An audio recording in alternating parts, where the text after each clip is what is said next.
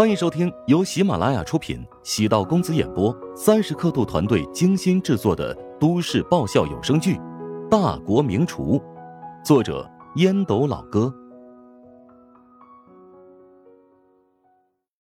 第三百三十集。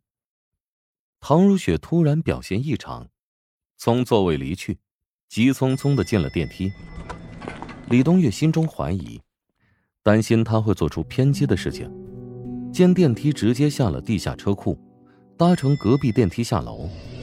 刚走出电梯，便看见陶如雪跟乔治拥在一起，两人唇齿相依，闭目沉静，仿佛陶醉在另外一个世界与世隔绝的空间。李东岳情不自禁的后退两步，胸口仿佛被沉重的巨石击中，心脏似乎都被撞碎了一般，自己绞尽脑汁。最终得到的，不过是镜中花，水中月而已。乔治和陶如雪并不知道，远处有一双阴毒的目光盯着他们。地下室有摄像头，那又如何？他们是夫妻，夫妻接吻秀恩爱又不犯法。乔治只觉得心脏跳动的抑制不住，快到了极致。他缓缓睁开眼睛，黑发。柔肤，温和，清傲。身上有一股如兰的香气。简单轻薄的大衣，完美的将她的气质衬托，光彩绝伦。陶如雪也睁着眼睛，令自己心动的是那双很黑的瞳，漆黑的色彩，深邃透着智慧。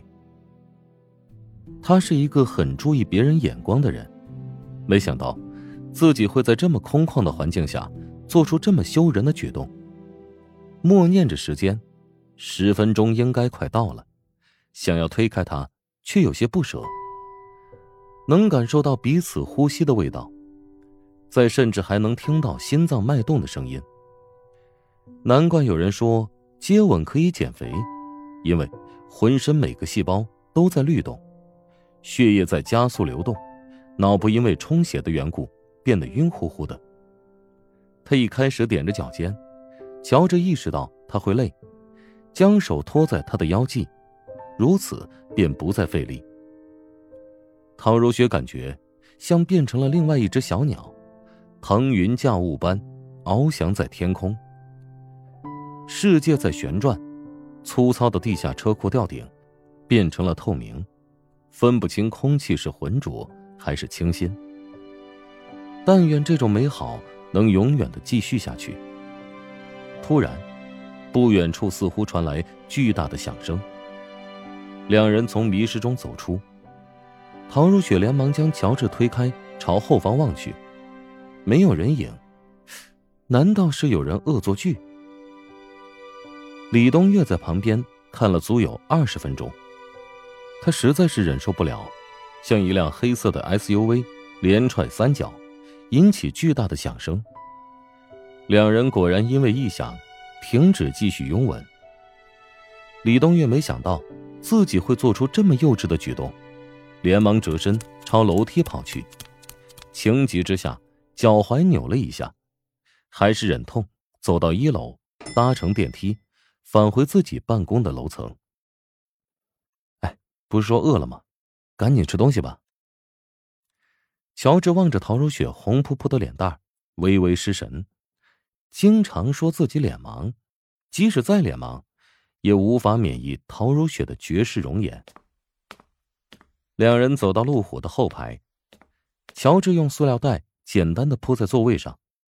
陶如雪拿起筷子检查乔治的杰作：杭椒牛柳、玉米虾仁儿，还有冬瓜蛋菜汤。都是自己喜欢吃的家常菜。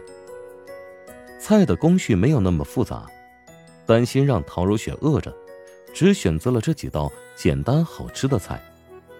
乔治开玩笑道：“ 要不要我喂你啊？”“才不用。”陶如雪没好气的白了一眼乔治。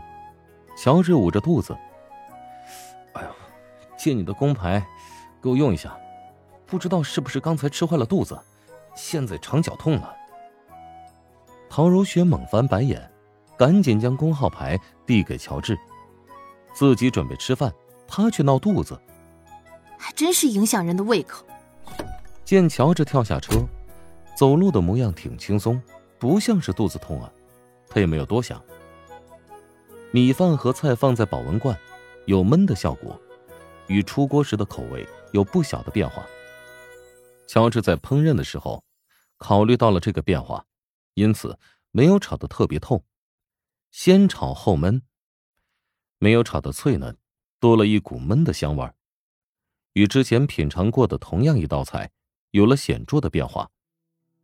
唐如雪将牛柳放入口中，柔嫩的口感在牙齿间轻轻碰撞，牛肉的酱汁在口腔里爆发。杭椒的清香将肉的腥味掩盖，牛柳似乎用特殊的手法腌制过。除了类似胡椒的味道，还混合着其他果蔬的清香气息。分泌的口水沾满了口腔，连忙朝口中扒了一大口米饭。米饭温热，颗粒分明，咀嚼之后香气特别浓郁。唐如雪知道乔治的食堂。米饭也是一大特色，不知道选用的是什么地方的生米，在制作之前也有特殊的工序。再品尝玉米虾仁儿，无论玉米还是虾仁儿，都不是罐头制品，而是新鲜的食材。用新榨的花生油烹炒，初级的烹饪者也能炒出惊艳的感觉。至于冬瓜蛋菜汤，是陶如雪最喜欢的一道菜。乔治用了独特的手法，将淡菜的腥味变成鲜味。冬瓜切得很厚，但很入味，入口清爽，融化在舌尖，有清润心脾的美妙感。陶如雪吃完了最后一口米饭，最后一口汤，只用了十分钟不到的时间。自从乔治进入他的人生，他似乎忘记了什么叫做细嚼慢咽。忘记吃饭时需要优雅与从容。美食的诱惑能勾起人的生理本能，咀嚼米粒的力度、吞咽的频率、口水分泌的体量都难以控制。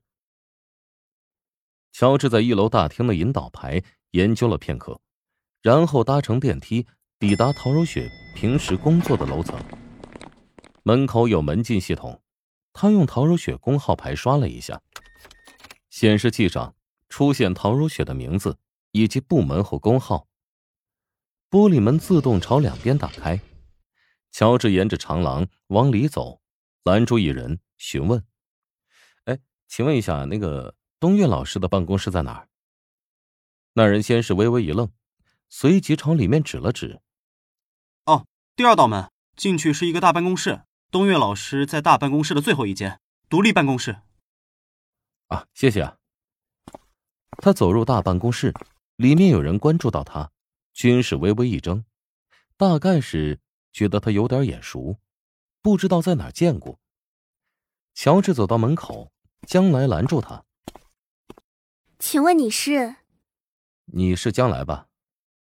乔治面无表情，将来一怔，很快反应过来：“你是乔治？没错，我想找你们老大聊聊。”乔治扫了一眼办公桌，表情微沉。这原本应该是唐如雪的位置吧？江来有些慌张，不知为何，有做贼心虚之感。我帮你通报一下吧。正准备走过去通报，门这时打开，露出李东月那张脸。他面带微笑：“乔治，你怎么过来了？赶紧进来坐吧。江来，给乔治倒一杯咖啡。”让他品尝咱们栏目组的现磨咖啡，味道可不比外面的差。不用那么麻烦了，我坐会儿就走。乔治朝将来挥了挥手，等将来离开办公室，李东月轻轻关上门。乔治挑眉望着他。现在左右无人，就不用继续演戏了。你这是什么意思？是不是有什么误会啊？为什么要欺负陶如雪？我怎么会讨厌她呢？哦。是为了调整位置和节目安排吗？这是上面的要求，我也是奉命行动而已。我明白你的心情。如雪在办公室的地位受到影响，那是暂时的。等过完年之后，我会给她重新安排一个位置。至于下一季节目策划大改版，会考虑给她更多施展才华的空间。李东岳观察乔治的表情，猜测陶如雪跟乔治究竟说了哪些。陶如雪总不会将我的话全部一五一十的给乔治说了吧？如果真是那样，换做任何人都不会善罢甘休的。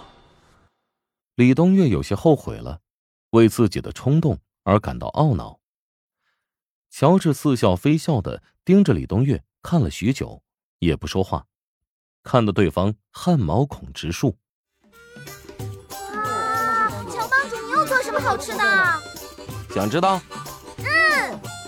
想知道更多美食秘籍，就点击 VIP 快更版收听吧。